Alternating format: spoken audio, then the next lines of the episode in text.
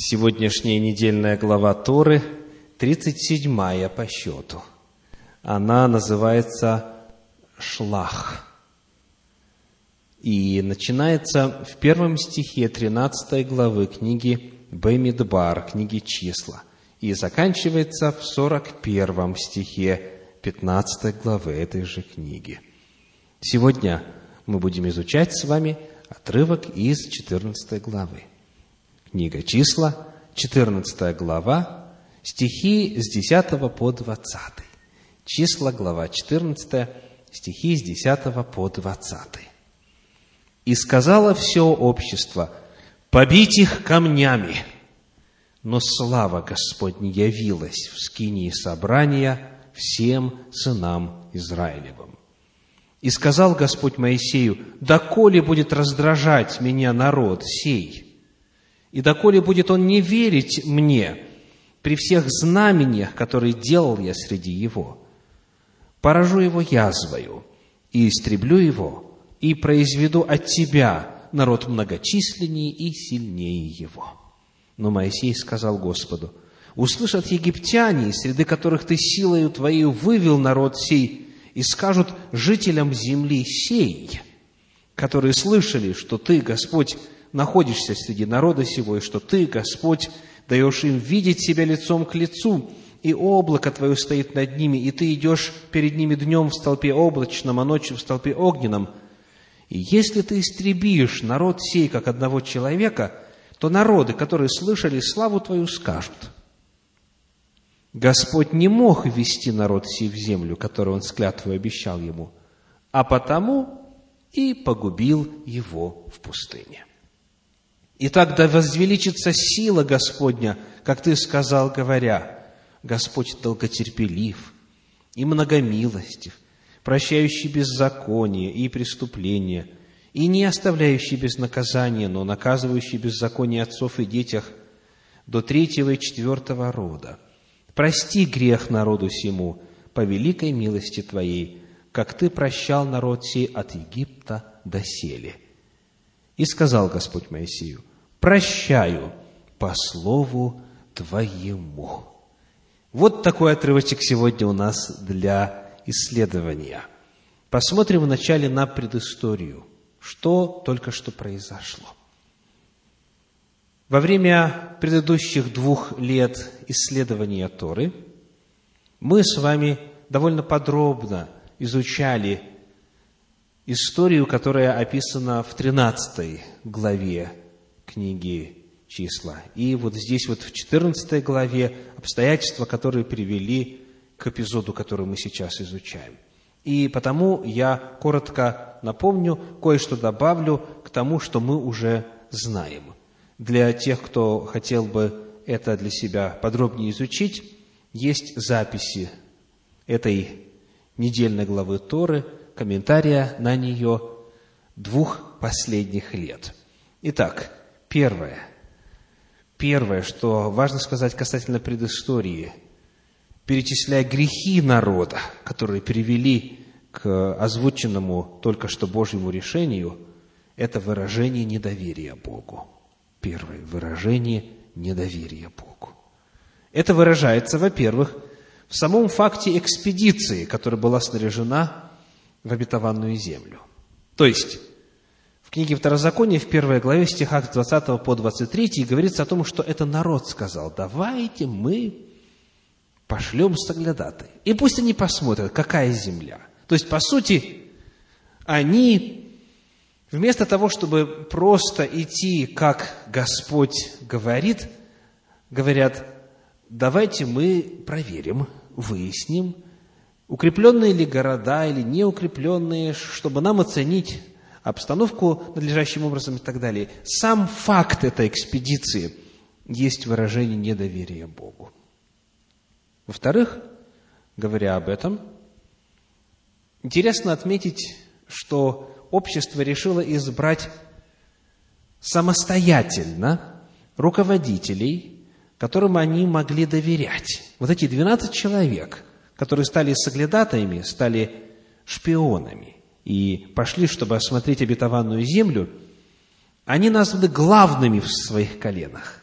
Но вот этот термин «главные в своих коленах» уже использовался в первой главе книги «Числа».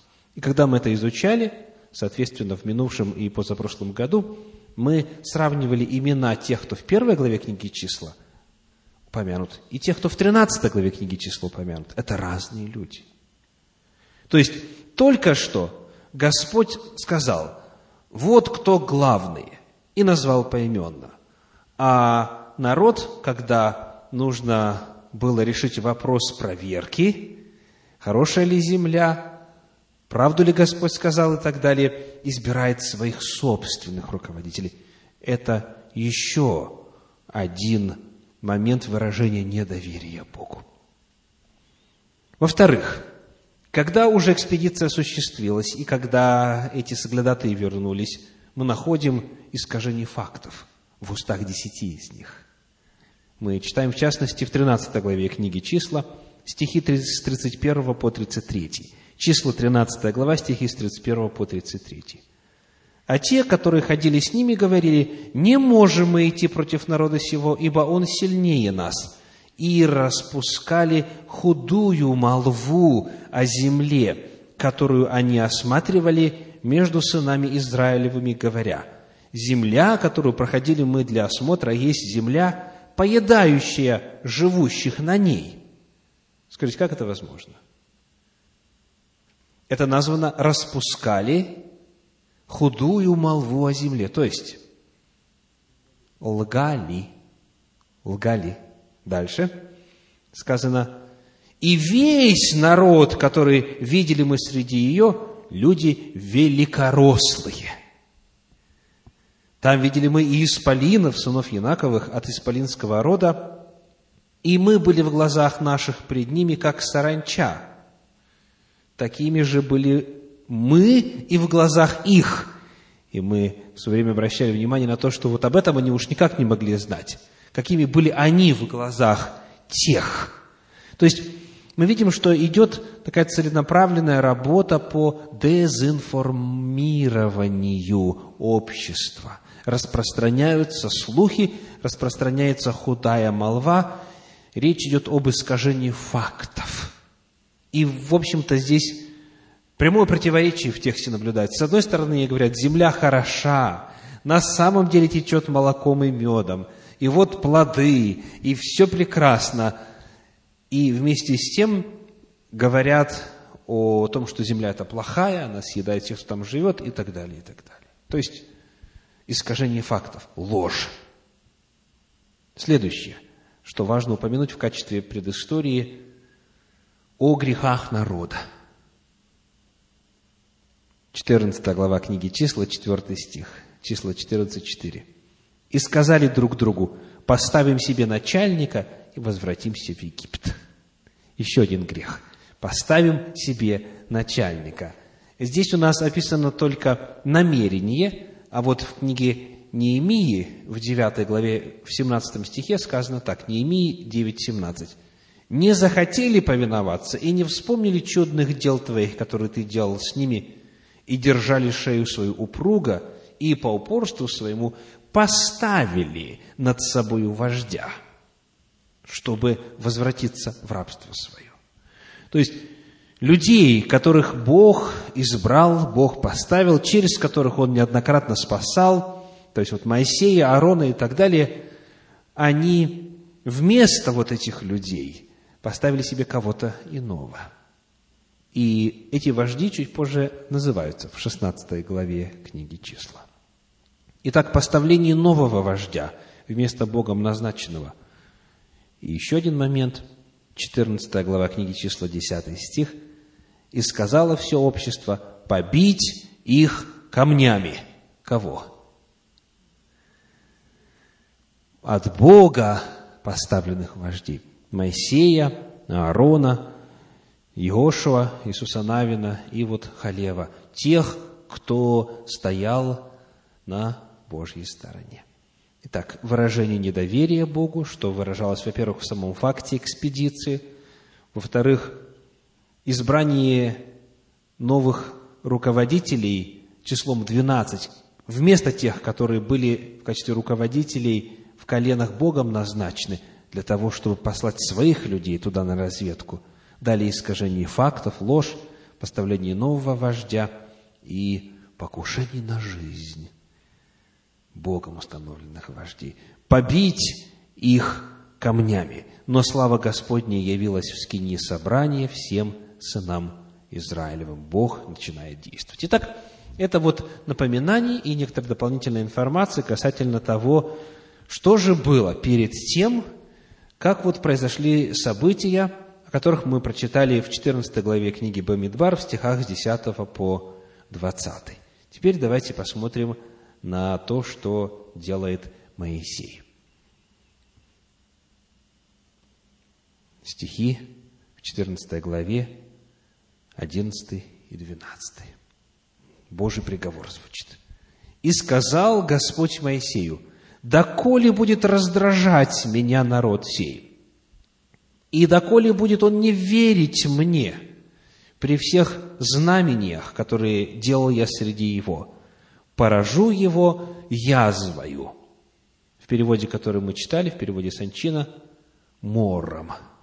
Поражу его мором, и истреблю его, и произведу от тебя народ многочисленнее и сильнее его». Итак, Господь говорит, сколько мне можно терпеть? Нет больше лимита.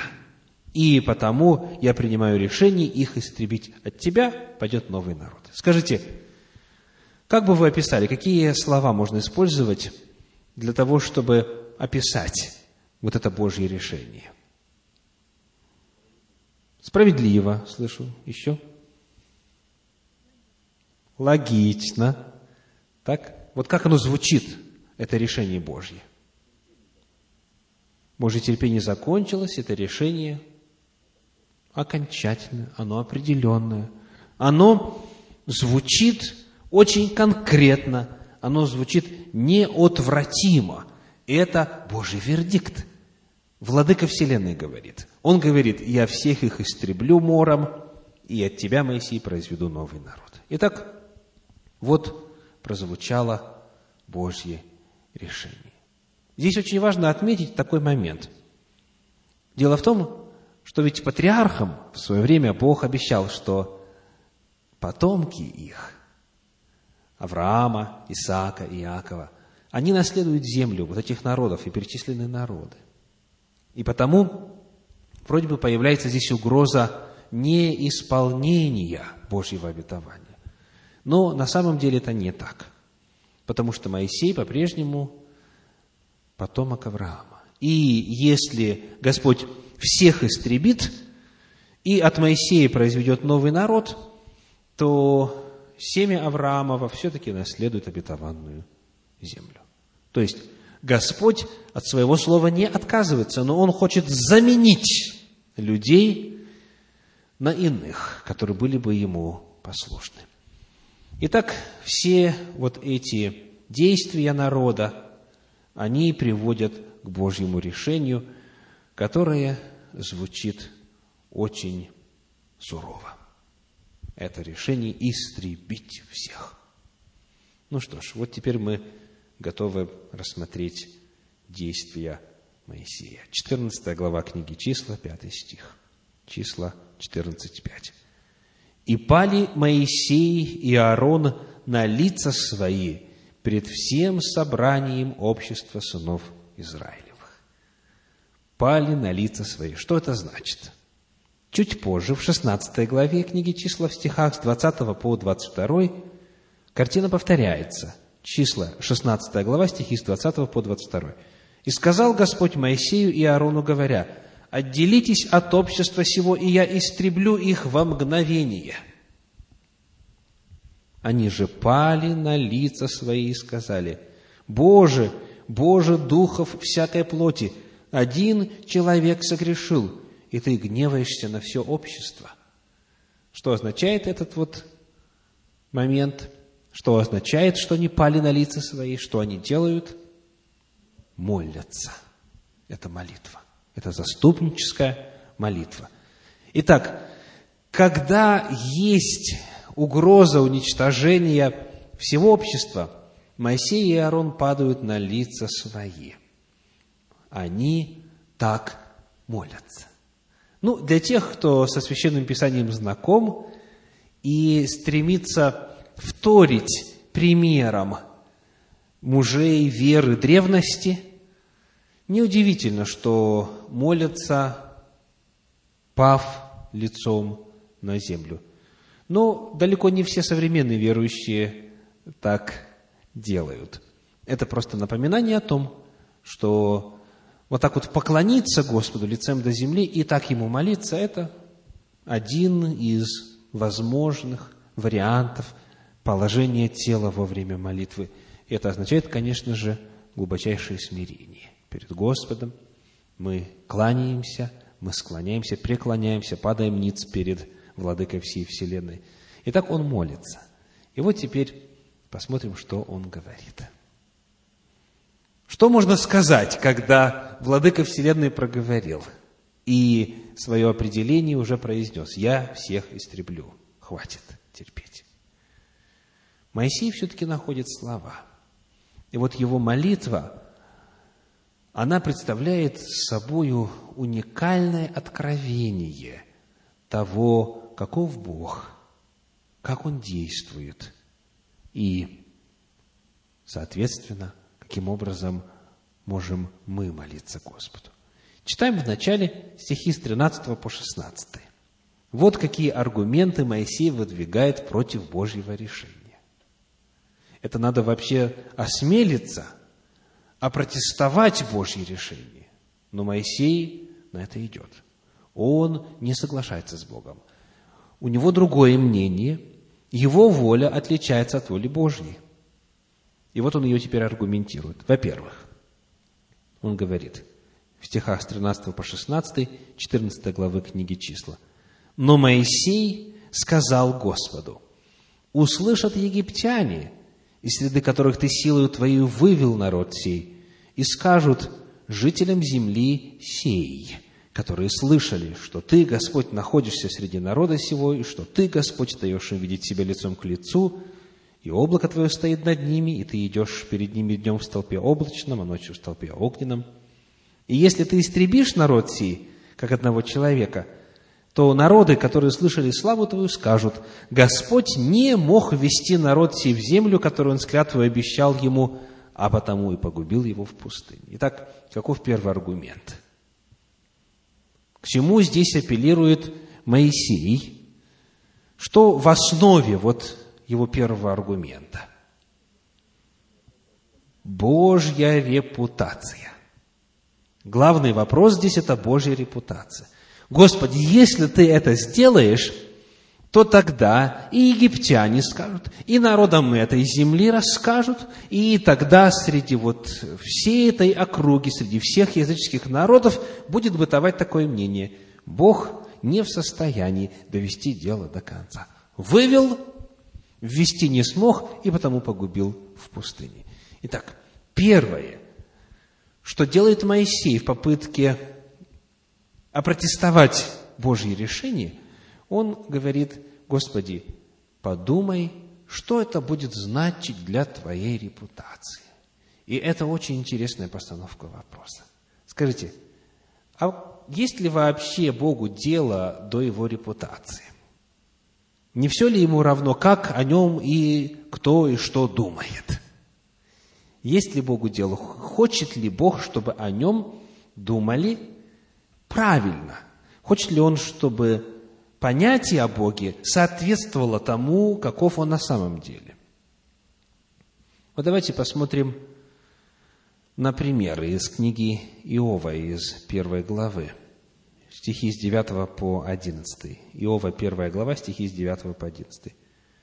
«И отвечал сатана Господу и сказал, «Разве даром богобоязнен Иов? Не ты ли кругом оградил его, и дом его, и все, что у него? Дело рук его ты благословил, и стада его распространяются по земле. Но простри руку твою и коснись всего, что у него. Благословит ли он тебя?» Что делает здесь сатана? Он обвиняет Бога. По сути, обвинение это заключается в том, что Бог покупает у Иова поклонение себе. Боже, ты его благословляешь, хранишь и так далее, и за это он тебе служит. Но если бы ты эти подачки ему не давал, то никто бы тебе не поклонялся. Вот обвинение против Бога. То есть это атака на Божий характер, на то, что Бог, в общем-то, подкупом занимается, что Он нечестно играет, что Он взятки дает. Дает взятку и, соответственно, к Нему благорасположение. И что делает дальше Бог, услышав это, в присутствии сынов Божьих? Он дает сатане возможность испытать Иова, чтобы все увидели, на самом ли деле Бог покупает себе поклонение. То есть, вот еще один пример из Священного Писания, который показывает, что да, для Бога оказывается важно, какова его репутация на земле и во всей вселенной среди сынов Божьих. Когда дьявол высказывает против Бога обвинение, Богу важно, чтобы правда была продемонстрирована. Он заботится о своей репутации. Дальше посмотрим, например, на послание апостола Павла к римлянам, третью главу, четвертый стих. Перед нами очень интересное и важное утверждение. Римлянам, третья глава, четвертый стих. Это фактически цитата из Танаха. Бог верен, пишет апостол Павел, а всякий человек лжив, как написано. И вот цитата. Ты праведен в словах твоих и победишь в суде твоем. Бог победит в своем суде. Не Бог осудит, не Бог вынесет приговор, а в своем суде Он победит. Что это может значить? Посмотрим, как этот же стих эта фраза передается в других переводах. Российское библейское общество переводит так. Так что во всех словах своих ты будешь прав и выиграешь тяжбу, если будешь судиться. Кого судят? Кто под судом здесь? Бог под судом. Против него обвинения направлены, и он в этом суде своем выиграет.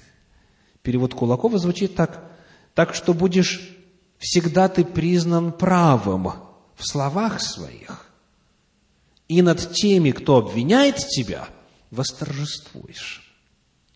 Бог делает заявление, и Он хочет, чтобы все увидели, что Он прав. Это так и произойдет, это так и случится. Еще один пример – Первое послание Тимофею, 3 глава, 16 стих, 1 Тимофею 3, 16. «И беспрекословно великое благочестие тайна.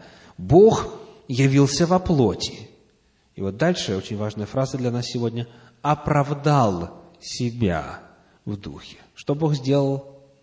Оправдал себя. Видите?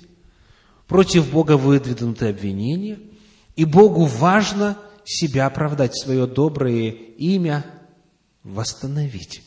Потому, когда Моисей говорит, Господи, если ты это сделаешь, то египтяне скажут, и все окружающие народы скажут, что Бог вывел и не смог, Бог не всесилен, Бог не всемогущ. Моисей знает, что для Бога этот аргумент действенен. Для Бога этот аргумент в действительности приемлем. Итак, первое. Как Моисей протестовывает Божье решение? Он говорит, Боже, позаботься о своей репутации. Мы должны помнить, что есть в нашем мире, помимо Бога и добрых сил, еще и богоборные силы. Те, которые против Бога выступают. Важно помнить о контексте великой борьбы. Есть Бог и есть сатана. Есть добрые ангелы, есть злые ангелы. И потому, когда мы молимся, этот фактор важно принимать во внимание, чтобы имя Божье осталось незапятнанным, чтобы имя Божье осталось доброй репутацией. Посмотрим, что дальше говорит Моисей. Возвращаемся к 14 главе книги «Числа», Прочитаем стихи 17 и 18. Числа 14 глава, стихи 17 и 18. «Итак, да возвеличится сила Господня, как ты сказал, говоря, Господь долготерпелив и много милостив, прощающий беззаконие и преступления и так далее. Каков второй аргумент Моисея, когда он пытается поменять Божий приговор? Итак, что он говорит? Он говорит, ты, Боже, сказал. Я еще раз читаю. Итак, да возвеличится сила Господня, как ты сказал, говоря. И дальше он цитирует фразу «Господь долготерпелив и много милости». Помните ли вы, где Бог это сказал? Да, прямо там, на той самой горе, на горе Синай.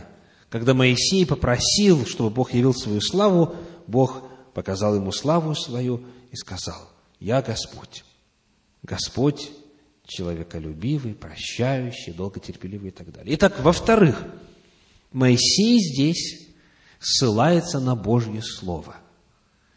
Он знает, что Бог верен, и если Бог что-то сказал, он это обязательно исполнит. Он апеллирует к Божьему Слову. Это второй его аргумент.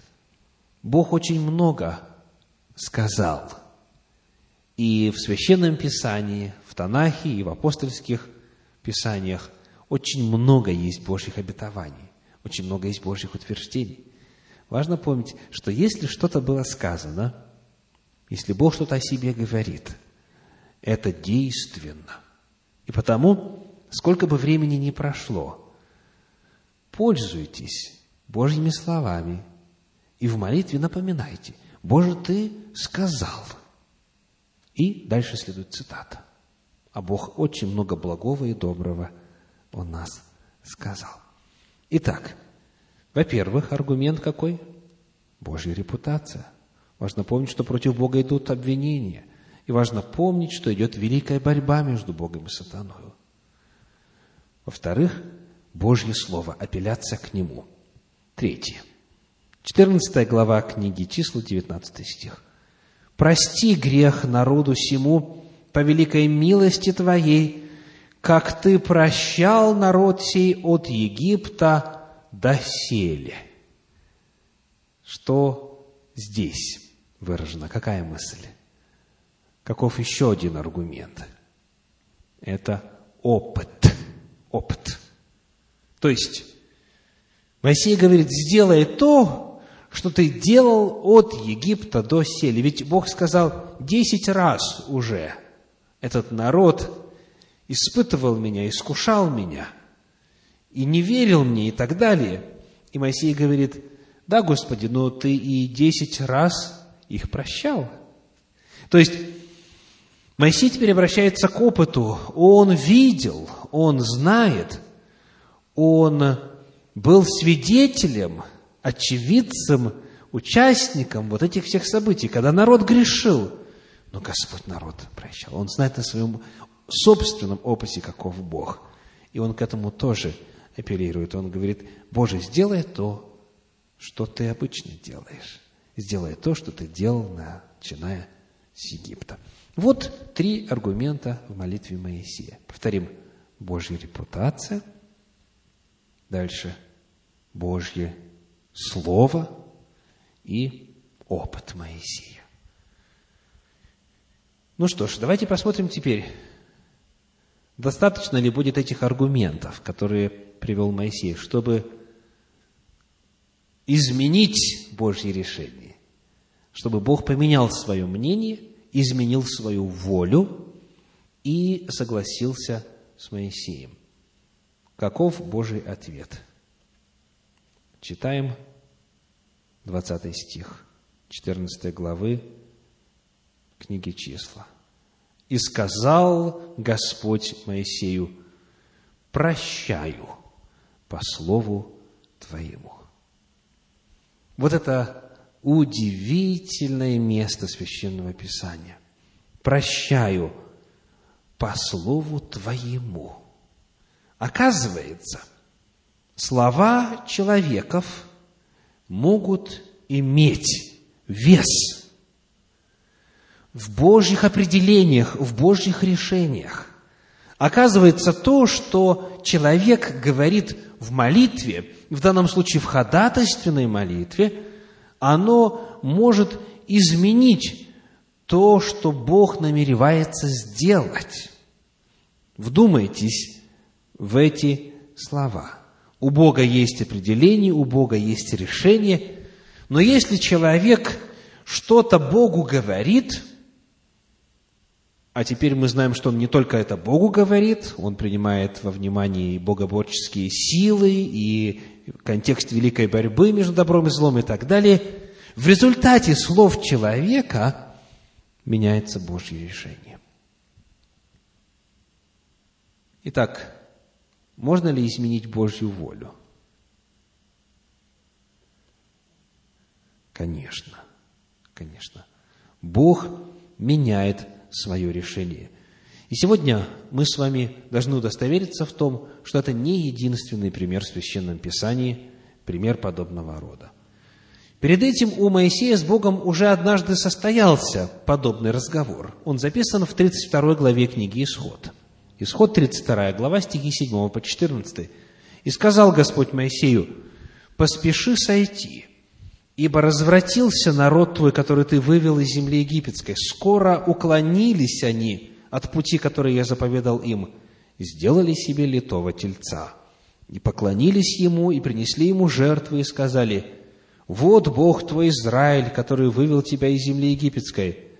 И сказал Господь Моисею, «Я вижу народ сей, и вот народ он жестоко выйный. Итак, оставь меня, да воспламенится гнев мой на них, и истреблю их, и произведу многочисленный народ от тебя». Но Моисей стал умолять Господа Бога своего и сказал, «Да не воспламеняется, Господи, гнев Твой на народ Твой, который Ты вывел из земли египетской силой великой и рукою крепкою, чтобы египтяне не говорили, на погибель Он вывел их, чтобы убить их в горах, и истребить их с лица земли. Отврати пламенный гнев Твой и отмени погубление народа Твоего. Вспомни Авраама, Исаака и Израиля, рабов Твоих, которым клялся Ты собою, говоря, умножая умножу семя ваше, как звезды небесные, и всю землю сию, о которой я сказал, дам семени вашему, и будут владеть вечно. И вот теперь 14 стих. И отменил Господь зло, о котором сказал, что наведет его на народ свой. Еще один пример, показывающий, что слова человека могут изменить волю Божью. А что было бы, если бы Моисей не помолился? Вот тогда у горы Синай, после Золотого Тельца, вот здесь, на рубежах ханаанской земли. Что было бы, если бы Божий человек эти слова не произнес? Господь бы истребил, и все. То есть, история была бы совершенно иной, правда? Курс истории радикально меняется в результате молитвы.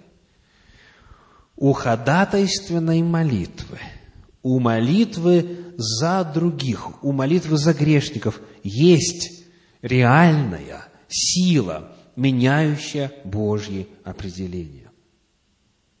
Если бы праведники перестали молиться, если бы люди Божьи перестали ходатайствовать, то уже давно бы этот мир погиб.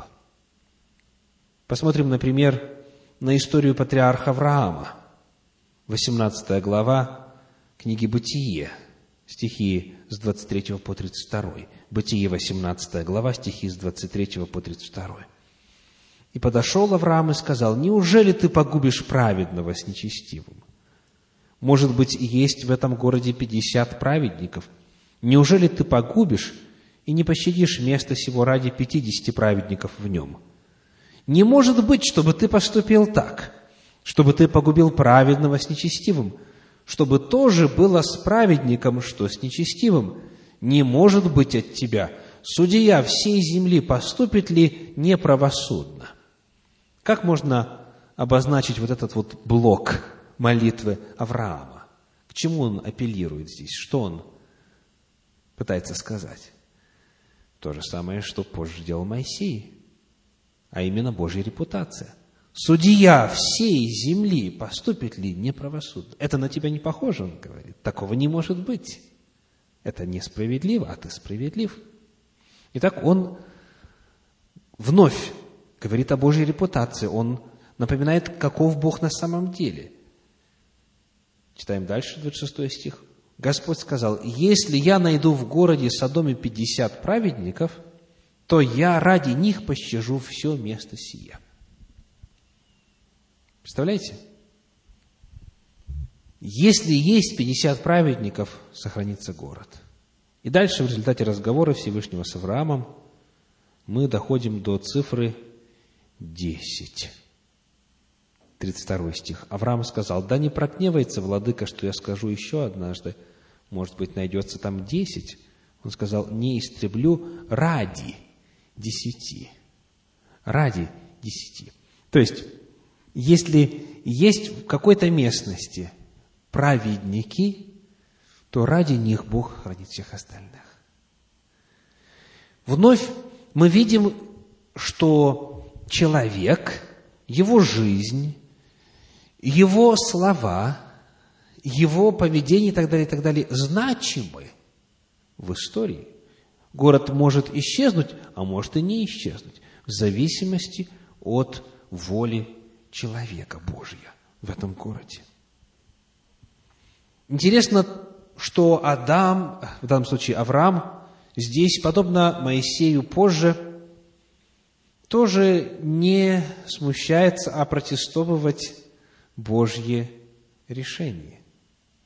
То есть, он разговаривает с Богом, он приводит аргументы, и он знает, что его слова будут иметь вес, что это не просто слова на ветер – что Бог его слушает, если это истина, верно, Бог соответствующим образом будет реагировать.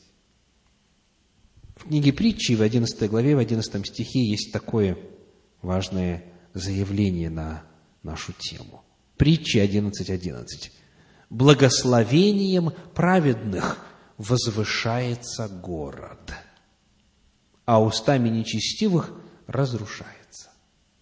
Еще раз, благословением праведных возвышается город. То есть не только их это касается, а их слова, они производят изменения в том месте, где они живут. Книга пророка Иеремии, 29 глава, 7 стих. Иеремия 29, 7. «И заботьтесь о благосостоянии города, в который я переселил вас, и молитесь за него Господу, ибо при благосостоянии его и вам будет мир». Очень интересный стих. Если молиться о благосостоянии города, что будет с городом? Город будет процветать. Вот это удивительно. Молитва о благосостоянии города увеличивает благосостояние города. Вновь слова человека меняют Божье определение. Соответственно, если не молиться, то и благосостояние будет меньше. Послание апостола Иакова, 5 глава, 16 стих. Иакова 5, 16. «Признавайтесь друг пред другом в проступках и молитесь друг за друга, чтобы исцелиться. Много может усиленная молитва праведного». Молитва много может. И здесь она как раз ходатайственная молитва вновь. Во всех этих случаях кто-то молится за других, и в результате Господь благословляет. Много может усиленная молитва праведного. Итак, если бы Моисей не молился, если бы Авраам не молился, если бы праведные не благословляли город, если бы пленники в Вавилоне не заботились, не молились о городе, если бы праведные не молились друг за друга, то история была бы совершенно иной. Сегодня Господь показывает нам, что молитва человека, даже молитва за другого человека или за общество, ходатайственная молитва, меняет курс истории. Задумайтесь, Божью волю можно изменить человеческими словами, человеческой жизнью. Молитва имеет огромную силу. А потому, еще один урок, не отчаивайтесь, никогда не отчаивайтесь. Если кажется, что положение безнадежное, что уже решение принято и что гибель неотвратима, все равно молитесь. Ходатайственная молитва имеет силу, даже если результат не виден. Вот в случае, например, с Авраамом, ходатайственная молитва имела силу. Господь сказал, не уничтожу, если есть пятьдесят. А поначалу о таких цифрах речь не шла. Потом сказал, если тридцать и так далее. То есть, сила была, Беда в том, что в городе не было даже десяти праведников, на что Авраам никак не рассчитывал. То есть, не всегда, не всегда результат виден. Не всегда мы знаем, что происходит. Мы можем молиться о человеке годами и десятилетиями, как родители молятся о своих детях, отступивших от Бога, как друзья молятся за, твои, за своих друзей – Люди молятся за беззаконников, за отступников, и, кажется, нет проку, нет ответа. Знаете, что ответ всегда есть. И все, что Бог может сделать в ответ на ходатайственную молитву, Он делает. Когда мы обращаемся к Богу, молимся за кого-то, эта молитва имеет большую силу. Много может усиленная молитва праведного, когда он молится за другого. Ну и, конечно же, перед нами прекрасный образец любви к врагам. Моисей молится здесь за кого? За тех, кто хочет в сию минуту побить его камнями. И Бог говорит, истреблю я, все, мое терпение закончилось. А Моисей говорит, Господи, помилуй, Господи, пощади. Вот это удивительные высоты нравственности, которых позже достигали и иные в истории Священного Писания. Стефан, первомученик, так молился. Когда его побивали камнями, он говорил, «Господи, не вмени им греха сего». Сам Иешуа молился о распинавших его, «Прости им, ибо не знают, что делают». Моисей представляет пример, прекрасный образец любви к врагам.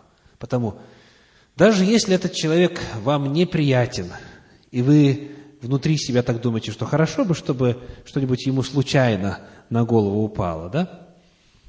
Все равно молитесь за него, чтобы Бог его спас. И Бог может многое изменить. Ходатайственная молитва имеет, имеет огромную силу. Вот это главный урок сегодняшнего нашего исследования 37-й недельной главы Торы. Аминь.